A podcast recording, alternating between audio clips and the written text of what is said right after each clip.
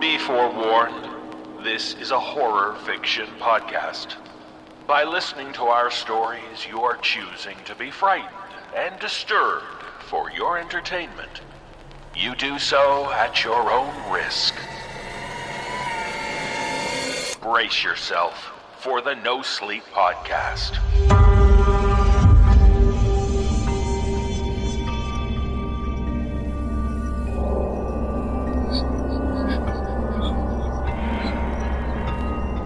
Season 7, Episode 18. A woman made of glass, dead arm, my little sister. My grandmother had Alzheimer's. Stolen Tongues, Part 1. It's the No Sleep Podcast. I'm David Cummings. Thanks for joining us. On this week's show, we have 5 tales about freaky films, forbidden pharmaceuticals, and fallacious families. We're excited to begin the first of a 4-part series on this week's show. The final tale of our Season Pass episode will be the start of the series Stolen Tongues. If you hang out in the No Sleep subreddit, you'll likely be familiar with the series of stories about a man's fiancée named Faye, her creepy sleepwalking, sleep talking, and what the family cabin in the woods has to do with the terrifying events they experience. Make sure you join us for all 4 parts of this series.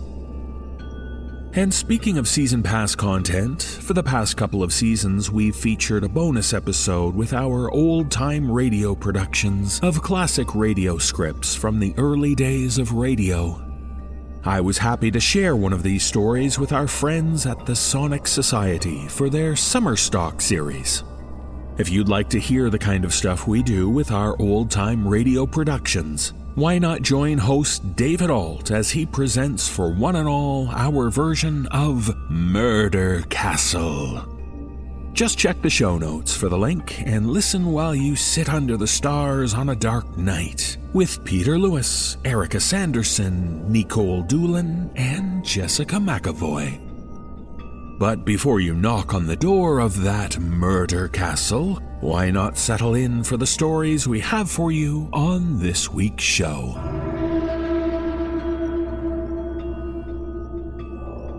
In our first tale, we meet a woman whose superb dancing has landed her a role in a film.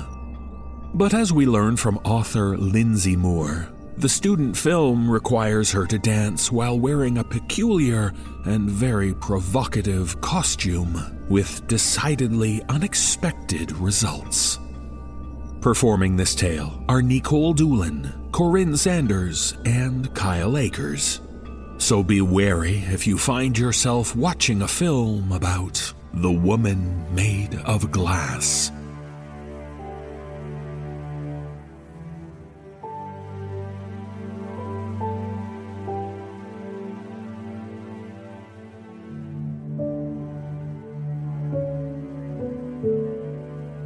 I'm a dancer.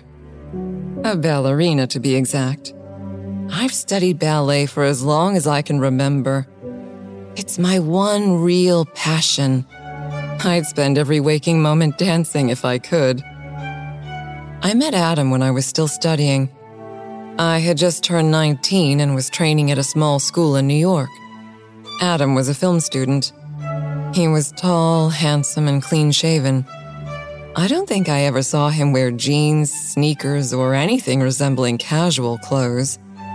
He was always dressed in neatly pressed slacks and a button-up shirt. He usually wore a tie.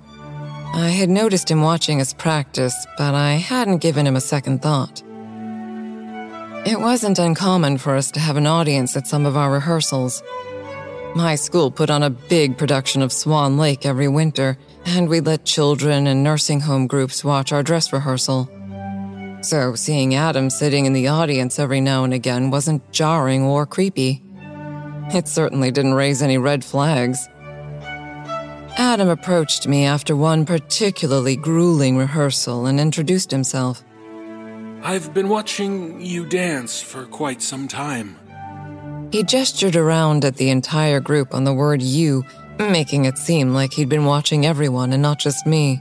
I'm making a movie, and I was wondering if you'd like to be in it. When I heard the word movie, I immediately thought he was asking me to star in a porno or something. I don't know if I have time. I understand your concern. Let me assure you, this isn't a pornographic film. You will be fully covered at all times. He explained to me that he was a film student at a nearby university and that he was making a short film for his end-of-term project. It's about a man who keeps seeing visions of a woman made of glass. She follows him everywhere, and her beauty ultimately drives him to madness. I don't really act. Oh, I don't need you to. I want you to play the woman made of glass.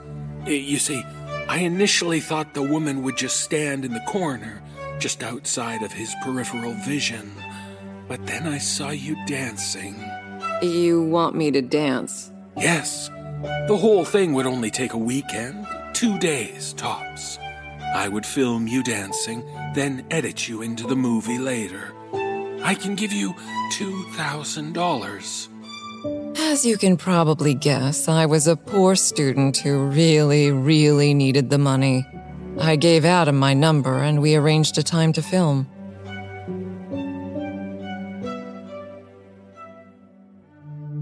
The space that Adam had procured was on campus. It was a small, windowless room that had been painted a bright, garish green. Adam explained to me that this was for a green screen effect. He'd film me dancing and then edit me into different backgrounds. I thought it was a pretty cool idea. This is Kelly. Adam introduced me to a mousy girl with thick glasses. She's in charge of costuming. I hadn't considered how Adam would make me look like I was made entirely out of glass. Before I could ask him, he turned and walked towards the door. I'll give you some privacy. Kelly held up a giant bag of sequins and rhinestones. Take your clothes off. When I balked, she explained that she intended to cover me head to toe in sequins and rhinestones to make it look like I was made out of stained glass. Technically, I would be completely naked aside from sequins and rhinestones. I opened the door to leave. There was no way I was going to allow someone to film me like this. Wait! You can't leave. You said I wouldn't be naked. And you won't be. You'll be completely covered, I promise. I'm not doing this. What if I gave you $5,000? I had thought that his initial offer of $2,000 was generous, but this was something else entirely. This was something that I couldn't turn down. I know $5,000 might not seem like a lot, but to a starving dance student who's neck deep in student loans, well, you get the picture. I let Kelly cover me with sequins and rhinestones.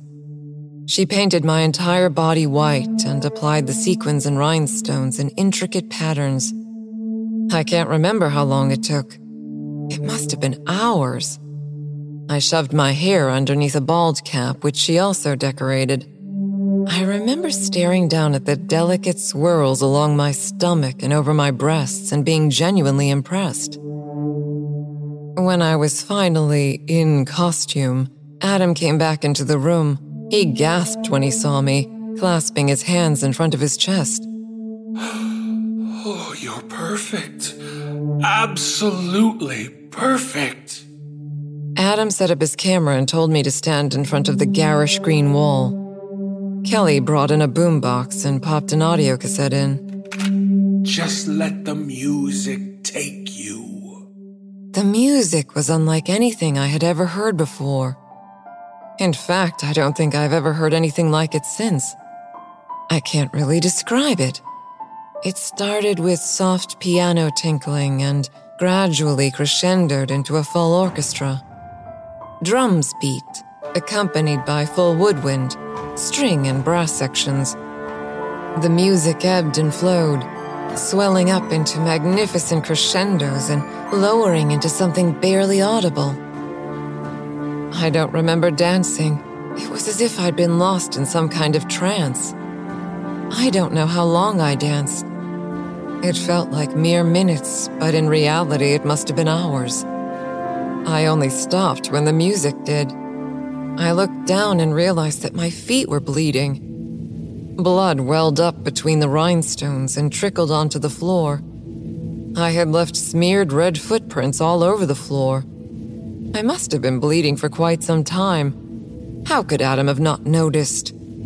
How could I have not noticed? Adam was standing next to his camera. Tears streamed down his face. Kelly was nowhere to be seen. Oh, that was beautiful. So beautiful. So perfect. He pressed a large, thick envelope into my hand. Kelly will help you get changed. He picked up his camera and left the room before I could say anything. Kelly came back in and helped me remove the sequins and rhinestones. As it turns out, my feet weren't bleeding too badly. A rhinestone had cut one of my heels and another had bit into my toe. Kelly carefully cleaned the white makeup off of me and bandaged my feet. She didn't say anything, even though I asked her numerous questions about the project. Adam will get in touch with you if you'd like a copy of the movie. She glanced down at the blood on the floor. I'll clean that up.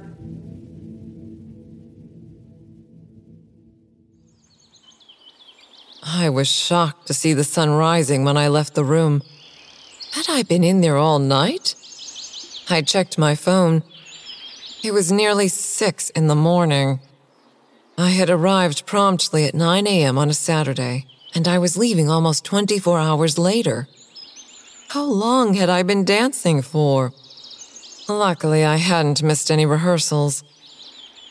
I took the train back to my dorm and fell asleep instantly. A sleep so deep I didn't dream about anything. I woke up sometime in the afternoon to find an email from Adam waiting on my phone. You were perfection. I'll be doing a lot of editing. The final film won't be done for a few weeks. I'll email you when it's finished.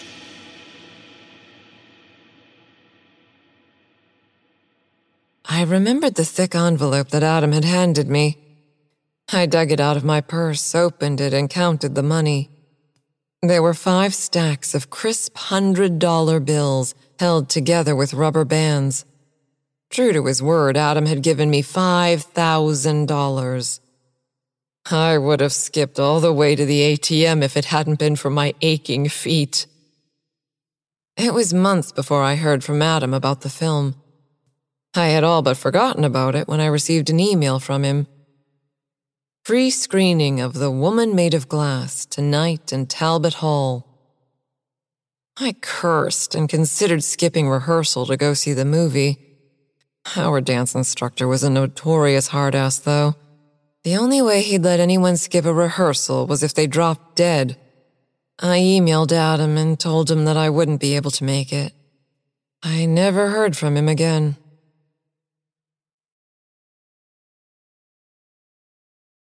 To this day, I've never seen the movie I appeared in. I don't know exactly what happened in Talbot Hall, only what I saw later on the news and what Kelly told me when I went to visit her in the hospital. Talbot Hall was a large lecture hall at Adam's school. It had been packed with film students and their friends to the point where it was standing room only. Adam turned off the lights, fired up the projector, and started playing his film. Something happened. No one has been able to figure out why, but about 3 minutes into the film, people in the audience began to react strangely. It started with fidgeting and small movements, then it quickly escalated. People wept. They howled and screamed and made animal noises. They laughed uncontrollably. They attacked each other, screaming and clawing and biting. Some people got up and began dancing. One girl laid down on the floor and just let herself be trampled underfoot. When the whole ordeal was over, she had been reduced to bits of pulp and bone. If not for a charm bracelet with her name on it, they wouldn't have been able to identify her. A couple in the middle of the room tore each other's clothes off and just began fucking like animals. Several other people, some of them couples, some of them not, join them in the grotesque orgy. A girl turned to her boyfriend and began scratching him, raking her nails along his chest until bloody strips of skin began to peel off. The boy sat there and howled, never moving. It was as if everyone had just snapped. Another boy pulled a big plastic button off of his backpack, snapped it in half, and used the jagged edge to slash his own throat. People danced in the blood spurting from his neck, rubbing it on their faces and into their hair like shampoo. As the boy lay dying, a girl pounced on him, sinking her teeth into his cheek and tearing off a huge chunk. She chewed thoughtfully, then swallowed. Adam stood in the midst of the chaos, never taking his eyes off the flickering screen. He was weeping. Tears streamed down his face. It was like he was oblivious to everything that was happening around him. Kelly told me all this when I went to visit her in the hospital. The last thing that she had seen before frantically clawing her own eyes out was me, dancing on the screen at the front of the room, the sequins and rhinestones shimmering like glass. It was too beautiful. She scratched absently at the bandages wrapped around her face. And hideous and grotesque and beautiful. A surprising number of students survived. I tried talking to them, trying to figure out what had happened. Most of them refused to talk to me once they found out that I'd been the dancing woman in the film. The boy who'd been scratched up by his girlfriend reluctantly agreed to talk to me. His name was Kyle, and he'd been in Adam's film class. Adam always seemed like a regular guy. He was really into Grindhouse and Giallo films, but that's not so weird. A lot of people in class were into weird shit. They all wanted to make world-changing art films. Kyle sighed and looked down at his bandaged chest. My girlfriend doesn't even remember doing this. I don't really remember it either. I just remember dancing. You were the dancing woman? Yes. He nodded thoughtfully. I didn't see you on the screen. I mean, not really. Not the way you are right now. You're normal right now. You're not... You were something else in the movie. I don't know what. You were just... His voice trailed off and he shook his head. I can't really describe it.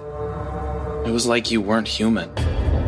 It was so scary. It was wonderful and terrible, all at the same time. It didn't make much sense to me, but I didn't press any further. I never saw Kyle after that. I never saw Kelly either.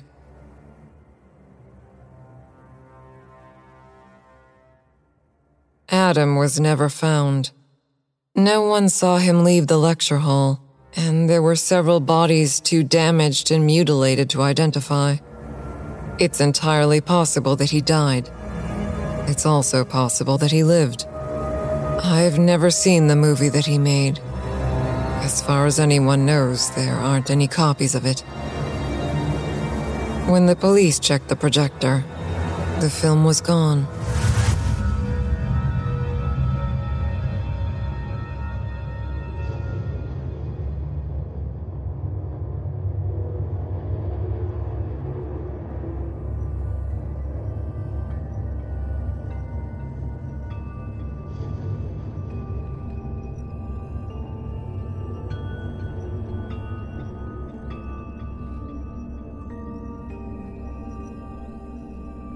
As more and more soft drugs become legalized these days, there are still those who seek the thrills or escape of harder drugs.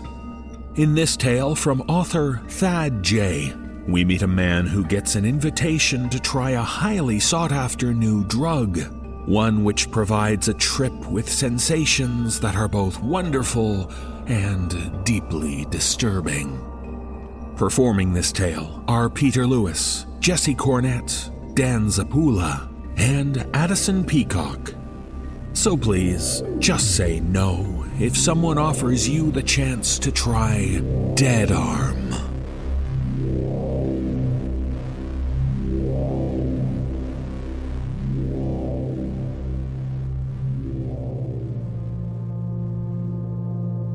I've been completely clean for about 2 years now, and I owe it all to the last drug I ever took.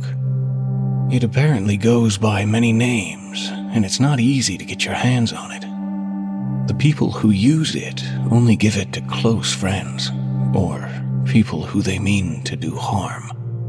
Nothing can prepare you for the experience, not even smack. Myself, I did dead arm when I was a senior in college. Finals were getting rough. I had a group of buddies that I took things with, not exactly the type of friends your parents hope you'll make. None were students like me, just townies, all different ages, from 17 to almost 60. None of us were alike in any way, except for the one thing we had in common. What we were putting in our bodies. We'd veg out, high as kites, escaping the world, escaping our problems. The more pressure I felt in my normal life, the more I turned to smack to help me through it. I would never even associate with these other folks before I started using, but they were slowly becoming my only friends. There was this one dude whose house we went to that we only knew as Moses. He had a 2-bedroom apartment, but somehow we fit almost 15 of us in there to chill at the parties he threw. I hardly ever spoke to Moses, but he took a liking to me for some reason. He'd share some of his extra potent shit with me, at times buy me pizza and beer, and generally just acted cool. He must have been 40-something, but never had a stick up his ass or anything, very laid back. One day I hit up Moses after failing a final and asked him if he was having a get-together that night. He texted back, no, so I started making plans with other people. Then like 10 minutes later, he texts me again. Actually, yeah, but can you just come? Don't bring anyone else. Naturally, I head over to his place because I want to get fucked up, regardless of who else is there. I knocked on his apartment door, and he let me in. The place was empty. Whoa, man, where is everyone? Moses looked at me seriously, a look I had hardly seen on his face before. Hey, listen. You've been pretty chill and level-headed at my parties, and I want to offer you something. I'm going to this dude Ted's house tonight. He's got some of this new shit that he's super exclusive with. He's down for you to tag along, but you have to really keep it on the down low. You in? What is it that he's got, exactly? It's just, you'll see, but trust me, it's out of this world. You in? Bitch, you serious? You might as well have just described a Thanksgiving feast to a starving man. 10 minutes later, we had arrived at Ted's apartment complex. It was the dingiest shithole I had ever seen. Trash was lying around the front of the building, broken glass was scattered about, and the place just had a certain stink to it. Although I wanted to leave, my itch to get high was stronger. We went up to the 3rd floor where Ted's apartment was. Moses had a brief conversation with whoever opened the door before we were let in, assuring him I was cool. Ted's apartment was even more disgusting than the rest of the building. Almost no furniture, just dirty blankets and towels thrown on the floor with like 10 people laying around on them, still as corpses. In the corner, someone was having sex with another person who looked barely conscious. All of them were moaning in such a bizarre way, almost like a death rattle from The Grudge, but a lot louder. It was freaking the fuck out of me, but I figured I wouldn't care about it at all soon enough. The doorman came to me and Moses. You guys ready? You know the deal. It's 150 for a hit. I've got it covered. It's this kid's first time doing Dead Arm. Get him first. Moses pulled out a small wad of cash. He handed the cash over, and the doorman grunted in approval. He took a belt from off the only table in the place, and from its drawer he conjured a syringe. It looked to be full of a brown substance that looked to me like liquid dirt. He wrapped the belt tight around my arm. Moses made conversation as the doorman got the needle ready. Where's Ted at? In his room. Don't fucking bug him. Fair enough. No bed tonight? Nope. Remember what happened to his arm last week? He's too embarrassed to be seen like that, I guess. Shoulda just cut it off. No doubt, brother. The doorman approached me with the needle. I nodded at him, and he stuck it into one of the protruding veins in my arm. I watched the brown liquid leave the syringe and make its way into the bloodstream. As soon as the needle was out, I immediately and unwillingly dropped to the floor. My knees just stopped working. Everything stopped working. I couldn't move my head, arms, legs, even my mouth was hanging open. Completely numb, completely paralyzed. My head started ringing terribly. It was terrifying.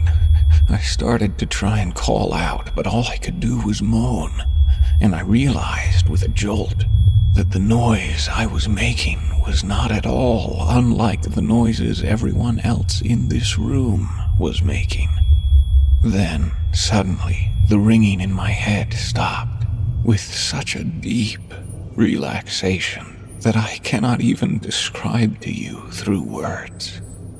It was unlike anything I had ever felt, almost otherworldly carelessness. My paralysis suddenly did not matter. My finals did not matter. Nothing mattered. My muscles felt like they were being lightly tugged in every direction. It felt like my body was dissolving into a puddle onto the floor. And it was incredible. Not long after, I saw Moses fall to the floor by my side. The doorman stepped over us both and put the syringes he had used on us away.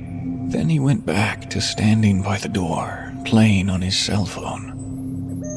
An hour passed. Nothing but pure bliss and silence, apart from the moaning and the humping in the back. Soon, though, that latter noise stopped, and suddenly this bare-naked dude was standing above me. The guy who was doing the banging. He crouched down to me, this hungry look in his eyes. I didn't care. I couldn't care. All that mattered was that I was lying down, with my muscles being deliciously pulled by whatever the shit in my veins was. Unable to move, unable to think, only existing at bare minimum. The naked stranger started whispering something to himself and licking his lips. He got closer to me, his face mere centimeters from mine. Hey! The naked stranger was yanked off of me and thrown into the apartment wall. The doorman raised a fist to him threateningly. What the fuck do you think you're doing? You paid for that one in the back, not this one. Come on, man. Let me have this. Is this gonna be a fucking problem? Do I have to bring Ted in here? I heard the naked man whimper in fear. He shook his head, hustled to grab his clothes, and then ran out of the apartment with them. And still, I was on the floor without a care in the world, almost raped by a stranger and couldn't be bothered to give the slightest shit. I lay there for another hour. Slowly, I felt myself coming back down to earth a bit, although I still couldn't move or think straight. I started becoming a bit more aware. I wondered how long I would be like this. I wasn't worried about it, it was just genuine curiosity. I also started to ponder about where this dead arm stuff could have possibly come from and what was in it. Call it my inner conscience, call it God, or call it voices in my head, but something answered my bemusement. Don't worry about where I'm from. Just keep yourself still. You belong to me right now. I could live with that. Another hour gone by. Discomfort started coming into my lower back. I still couldn't move, but it was a bit of a relief knowing that my body was starting to respond to the things around it.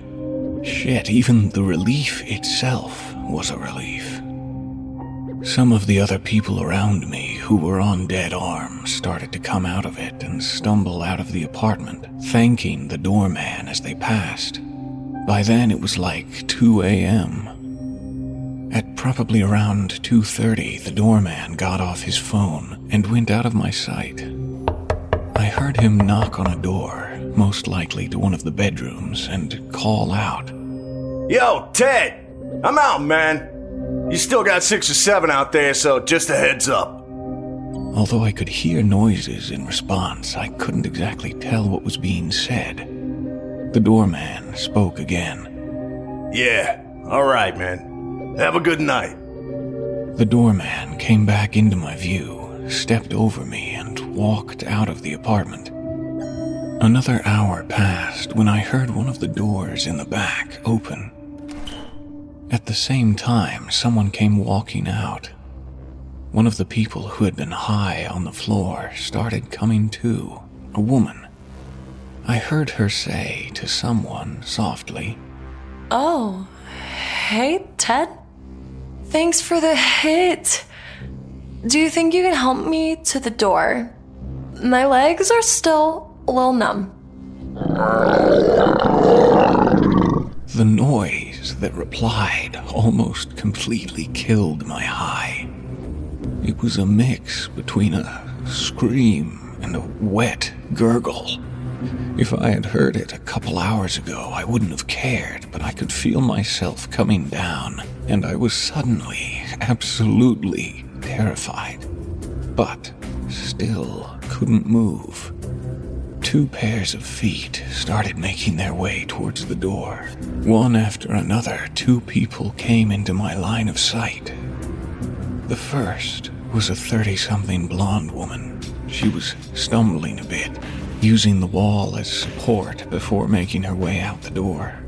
Couldn't recall exactly what she looked like. But the second person, I will remember until the day I die. He was a man, but unlike any person I have ever seen before or since. His body looked like it had been stretched, pulled every which way like elastic. His arms were so long that his fingertips were touching the floor. His jaw was so wide open that the entirety of his mouth had to be at least a foot long, and it was full of jagged, broken, and yellow teeth. The skin under his beady eyes was black and sunken. The hair on his head was grown in uneven patches. Brown patches were all over his face, arms, and legs, and they were disgustingly leaking a similar colored liquid onto the floor. It looked quite a lot like dead arm.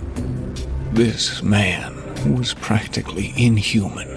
Nobody in the human race, regardless of our breakthroughs in cosmetics, looked like that, or was ever supposed to look like that. It was a fucking monster standing over me, and even still, I could not move. All I could do was scream, and even then, but not very loudly. When I did, the wet, beady eyes of the monster person looked down at me. The thing's head cocked slightly, and a look of confusion came over its face, as if it couldn't understand why the fuck I was screaming at the sight of it. It shook its head and walked out of my view, which terrified me more. I didn't want to look at it, but I also didn't want to be unaware of what it was. My mind was racing furiously, wondering what I should do, if maybe somehow I could roll myself to the door. No, just relax. You belong to me for now. Remember, it's not so bad. Just look at Ted. That fucking thing was Ted. I tried to fight the overwhelming urge to just lay there, but found myself as helpless as before. The straining to move at least one of my muscles was fruitless, and started paining me greatly. Suddenly, my muscles weren't relaxed. They were flaring up. It hurt so badly, I didn't even scream. I just passed out. When I woke up, I was myself again, and I immediately started screaming as the memory of what went down last night came rushing back to me. Moses, who looked like he had just woken up himself, was crouching next to me instantly. Dude, get a hold of yourself. Relax. I told him everything that had happened, from the naked stranger to the voices I'd heard after taking the dead arm, and the oozing monster that had come out of the back room. Throughout my explanation, Moses' face fell. You need to leave right now. Ted's insecure enough as it is, and you're not gonna help by calling him a fucking monster. Thankfully for you, he's asleep right now. What the fuck, dude? He was stretched out. He didn't even look like a person. Side effect of the dead arm, man. Ted knows how to party. Are you fucking telling me that we could end up like that if we keep using that shit? Dude, don't you remember how good it felt? Are you telling me it's not worth it? By the time he finished his sentence, I was already out the door. I got out of the apartment complex and turned my head. From one of the windows on the third floor, I saw a glimpse of Ted, the monster person, staring down at me with those tiny eyes, the impossibly wide jaw still agape in a permanent state of relaxation. I screamed and sprinted away. I couldn't help it. Ever since that night, I refused to touch another substance. I never spoke with Moses or the old crew again. And I never even once walked near Ted's house. Not long after my night there, he was gone, and I never got the invite to come back, and part of me was glad. He's what I was afraid of the most, because I know someday I'm going to end up just like him. I'm off drugs now, because nothing can compare to dead arm. Nothing at all. I will find it again, and I will use it. This is one addiction that no amount of rehab can help. The relaxing helplessness, the stillness of the mind. Oh, and that soothing voice, too. I hear it even today, all the time, whispering to me. You're still mine, and I know you'll come back.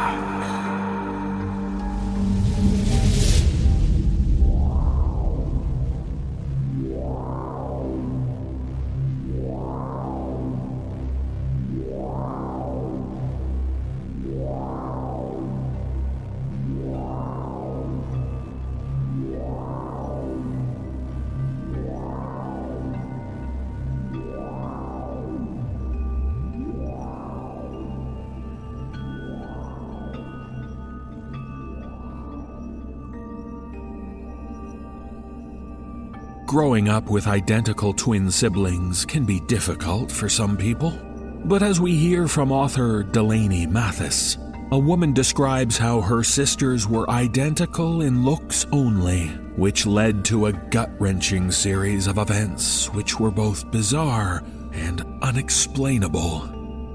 Performing this tale are Jessica McEvoy, Atticus Jackson, and Erika Sanderson. So let's listen as the woman explains the mystery of My Little Sister.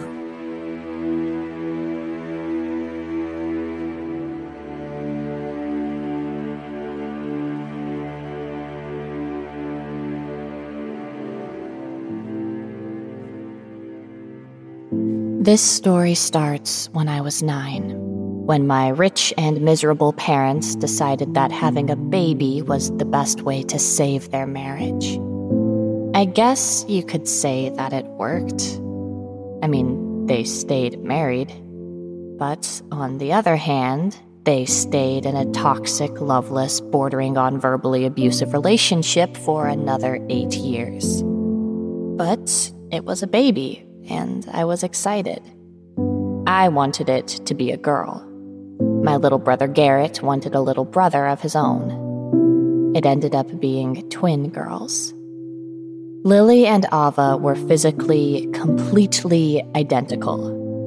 I mean, just exactly the same. We painted their nails different colors to tell them apart. Even when they got into toddlerhood, there wasn't a single difference in their faces. Personality-wise, they were night and day. Lily was quiet as a baby, content to snuggle with whoever happened to be holding her at the time. Ava was always louder, and never settled in the arms of a person she didn't know. I doted on them both. Garrett tolerated them, and my parents, predictably, were just as emotionally distant with the two of them as they'd been with myself and my brother. But I loved those girls, and I tried to personally see to it that they never lacked for affection. We all got older, and Lily and Ava developed their own personalities. Lily was still quiet, shy around strangers, but happy to play once she got to know someone. She liked pink and purple and Barbies and ponies. Ava was still loud, still rowdy, and far less shy.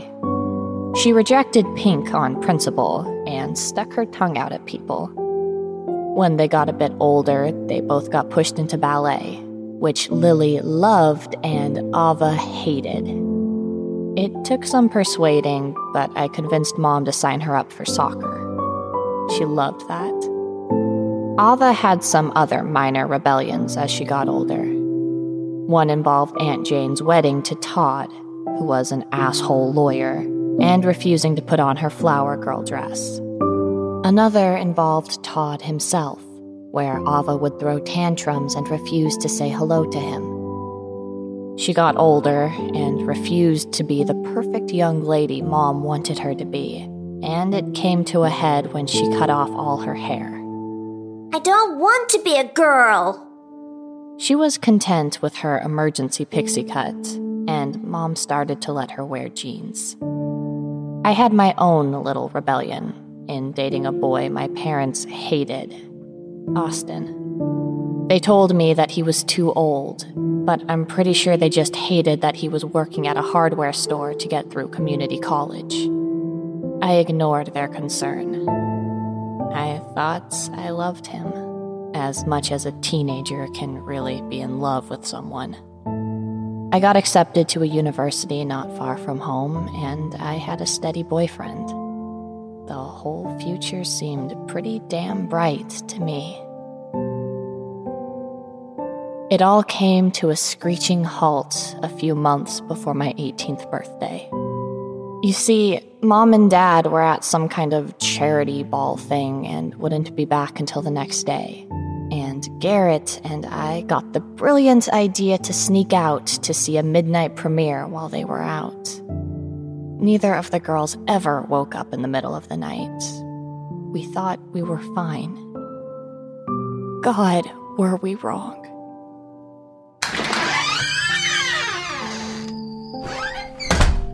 It was nearly 3 a.m. when Garrett and I got home. There was a car in the driveway I wasn't expecting. Austin's. He said that he got a text from me asking me to come over. I told him I hadn't texted him. He showed me the message that I did not send, which also said that I just got a new phone and a new number. It was weird, we thought, but went ahead and invited him in for a late-night snack. I went upstairs to check on Ava and Lily. Ava and Lily weren't in their beds. After turning on every light in the house and running around the property screaming for 10 minutes, I put in a panicked call to 911. The cops showed faster than I would have expected, and I guiltily explained that I wasn't there when I should have been, and I didn't know where the girls were. They asked if the door had been locked when I got home. I was tired. I couldn't remember. They called in some officers to start searching the area, and one of them interviewed us about the events of the night. I distinctly remember the look on the officer's face when I told them that, no, Austin didn't go to the movie with us. He was here when we got back. They didn't seem to believe his weird text story. I fell asleep on the couch around 5 a.m. without putting together those particular pieces. I figured it out pretty quickly when I woke up and was told Austin was taken to the station for questioning.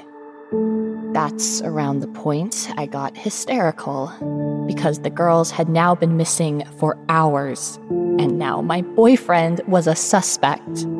And God, it was my fault because I was supposed to be watching them, and I will tell you right now that the cops did not find Lily and Ava. Mom and Dad got home and had a screaming match with each other, with the officers, and then with me. Because they knew that boy was bad news, Danielle. And a few hours turned into a few days, which turned into a few weeks, and the girls still didn't turn up. Austin was never arrested, because there was nothing linking him to the crime besides his being there. But I couldn't help wondering if the boy I thought I loved had killed my little sisters. And that sort of thought wriggling in the back of your mind doesn't lead to a healthy relationship. So I turned 18, and I went to college, and I left Austin behind. Mom and Dad had a nasty divorce, Garrett acted out, and I took econ classes. That was all 5 years ago now. 3 weeks ago, I woke up on a Saturday morning to 4 texts and 2 missed calls from Mom, a text from Dad, 2 from Garrett, and a missed call from Austin, of all people. I hadn't seen him in years, but here was this random call. My mind raced through the possibilities. Finding the girls was one of them, but it ranked low. I had long ago accepted that they were dead, and tried to push through my guilt about the whole thing. They did find the girls. Sort of. They found one of the girls, and they didn't know which one. Austin actually found her. He'd apparently spent every weekend of the past 5 years looking for them, a bit to clear his name, but mostly out of concern for them, or so he told me. His call went something like this. Hey, Danny. I know, look, I was searching the woods, and I found one of the girls. I know that sounds crazy, but I'm sitting here, and she's in my lap asleep, and I just called the police, and they're coming, but I thought you should know, too. I only found the one, and I think it's Lily. I'm not sure. Just, yeah, so, you know. So I sped home just as fast as I could. Mom and Dad and Garrett and Aunt Jane and Uncle Todd and even Austin were at the hospital, where my little sister, who was probably Lily but maybe Ava, was being treated for malnutrition and dehydration. She looked so different from the 8-year-old versions of my sisters I'd had in my head for so long. This girl that was my baby sister was tall and gangly, with a few growing curves. Her skin was frighteningly pale, but her hair was the same shade of brown, and when she opened her eyes, they were the same blue-green. But there was a problem. She refused to talk. The doctor had done a full checkup on her, and there was nothing wrong with her tongue or her throat as far as he could see. She just refused to talk. She refused to write her name or give us any indication of whether she was Ava or Lily. This was further hindered by the one permanent injury she had. Burned fingers and toes. Her prints had been literally burned off of her. I spent a lot of time crying and begging her to forgive me when nobody else was in the room, and she just smiled and patted my hand. I took that to mean she did forgive me, but the guilt still ate at my insides. It was easier before, when I'd accepted that they were dead and moved on. But now, one of them was still alive, which meant the other might be. Thank God, they must have thought we abandoned them. What happened? Where were they? Who took them? Lily/Ava refused to answer. She did, however, seem quite happy to be near me. Garrett as well, and Austin, and Mom and Dad to an extent. She was less enthused about anybody else. Shortly after she first woke up, she just started staring at Uncle Todd, almost not blinking. A mute teenage girl in a hospital gown, staring you down without blinking, is surprisingly unsettling. Todd left pretty quick. I remembered how Ava would throw tantrums because of Todd, and wondered if she was Ava. She had long hair, which is why Austin's first impression was Lily. But hair grows, especially over 5 years. So we took Lily Ava home. The first week was mostly getting her healthy. I called into work, and after an explanation of the seriously particular circumstances, they gave me an unpaid month off. I took it happily. My little sister barely ate and seemed to never sleep. She spent most of her time staring at whatever was directly in front of her, and I wondered what she had seen to make her eyes so lifeless. Her twin murdered, a quiet voice nagged. The staring was a bit unsettling, but I could live. I was happy to have her back, whichever twin she was. There was a renewed search for the other twin, We tried to goad Lily Ava into telling us where she had been, but she stayed as quiet as before.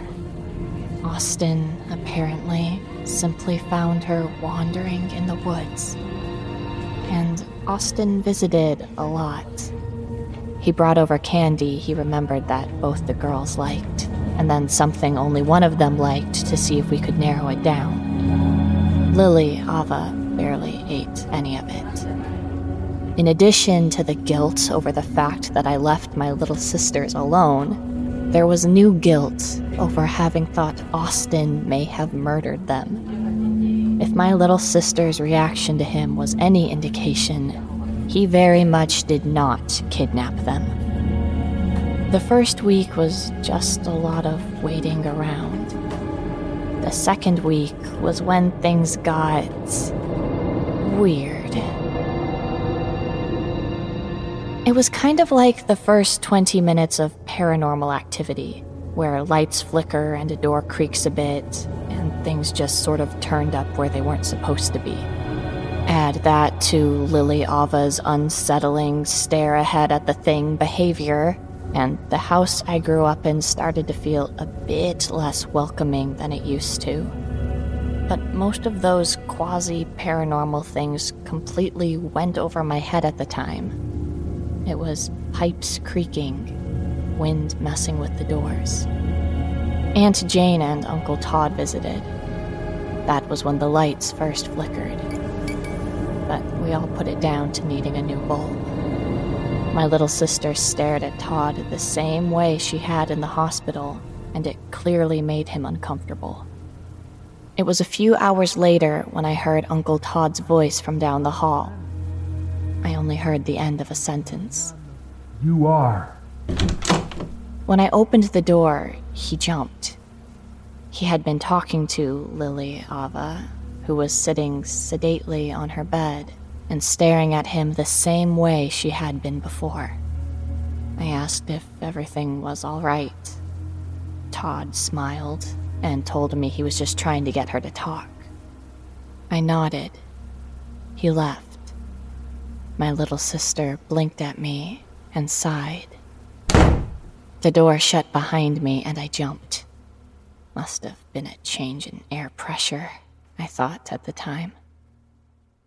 Then the third week began. Lily/Ava took up drawing, though she wouldn't let anybody see what she drew. I was fine with that.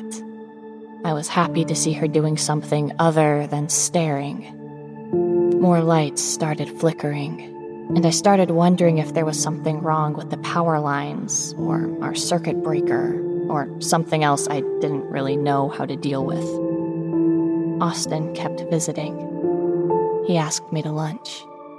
Just catch up. I smiled and told him that, yes, lunch would be nice. Lily Ava seemed to have a bit more of an appetite. She was still pale, bordering on gaunt. She still didn't sleep very much. Uncle Todd and Aunt Jane came by again. They were going to spend the night. While they were there, I decided to take Austin up on the lunch offer, because I really couldn't deal with Mom and Aunt Jane and their wine talk. Lunch was good.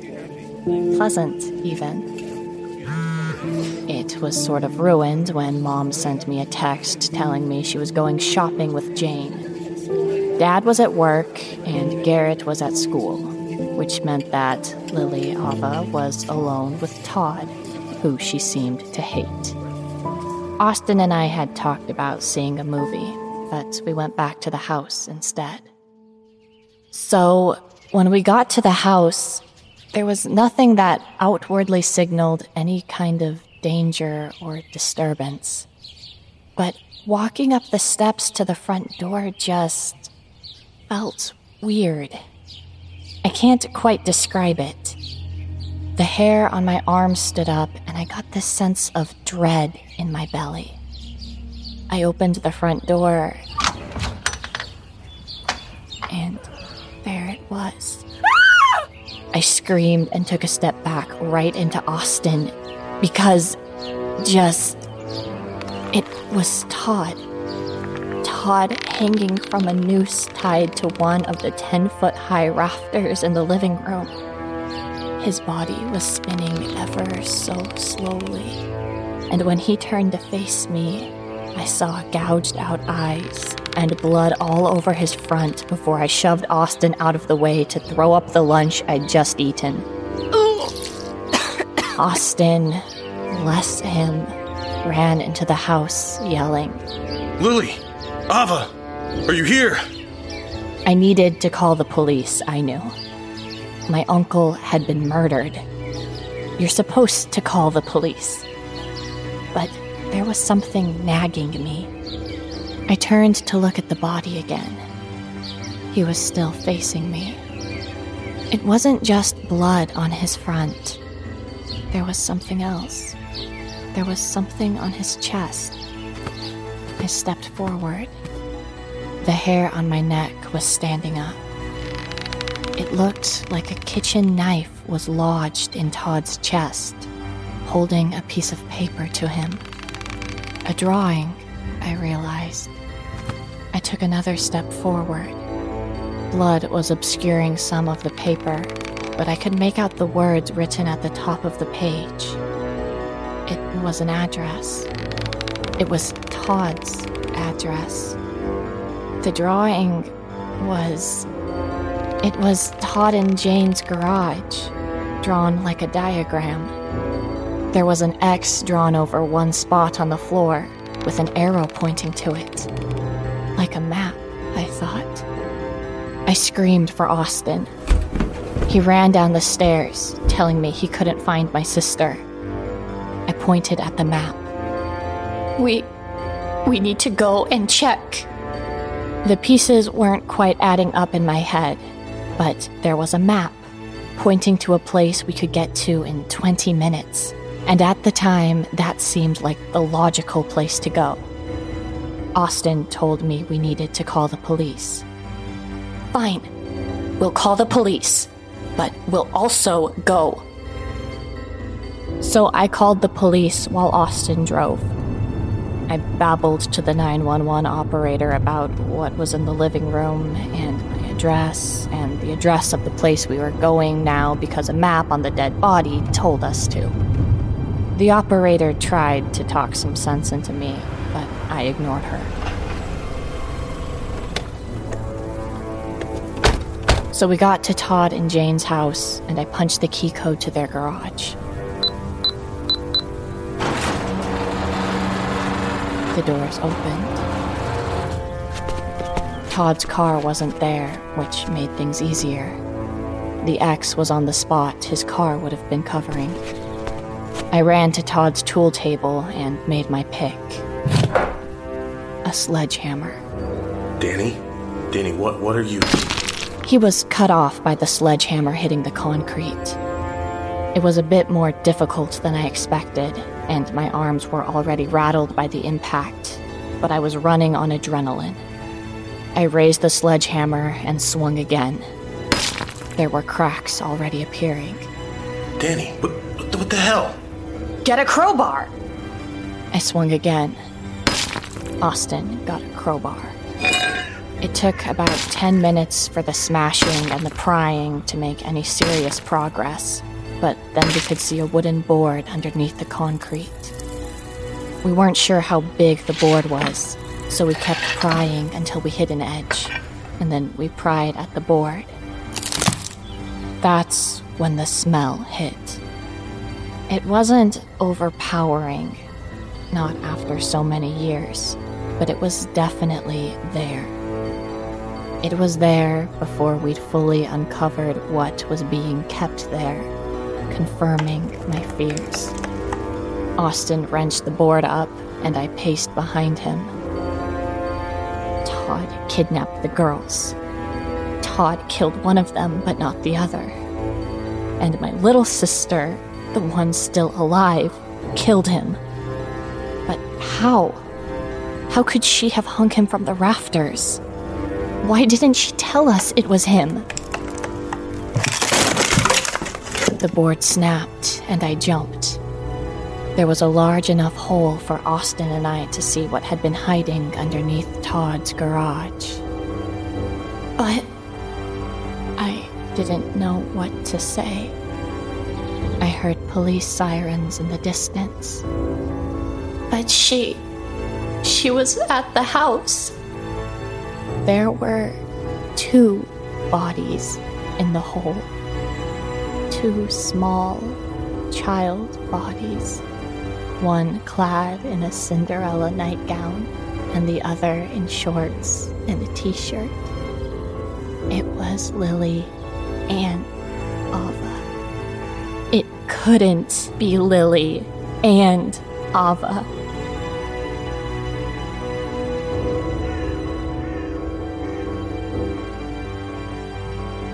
As I said, that was 3 days ago.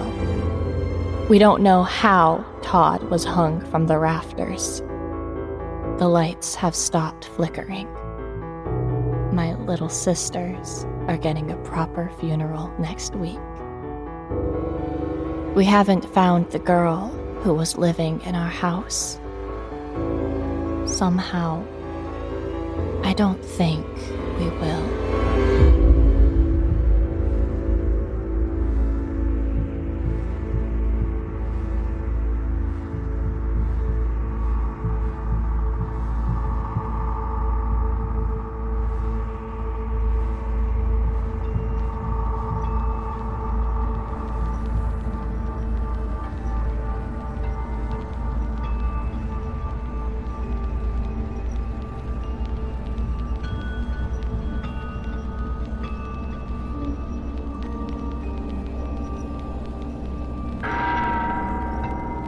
This concludes our nocturnal presentation. Now it's time to drift off into your own nightmares.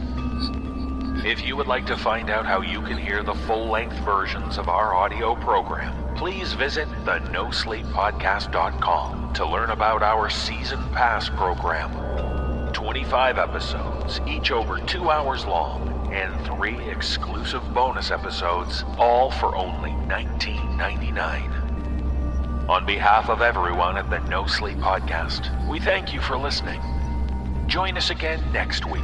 We'll have more stories for you and whatever that is standing right behind you. This audio production is copyright 2016 by Creative Reason Media Inc. All rights reserved. The copyrights for each story are held by the respective authors. No duplication or reproduction of this audio program is permitted without the written consent of Creative Reason Media Inc.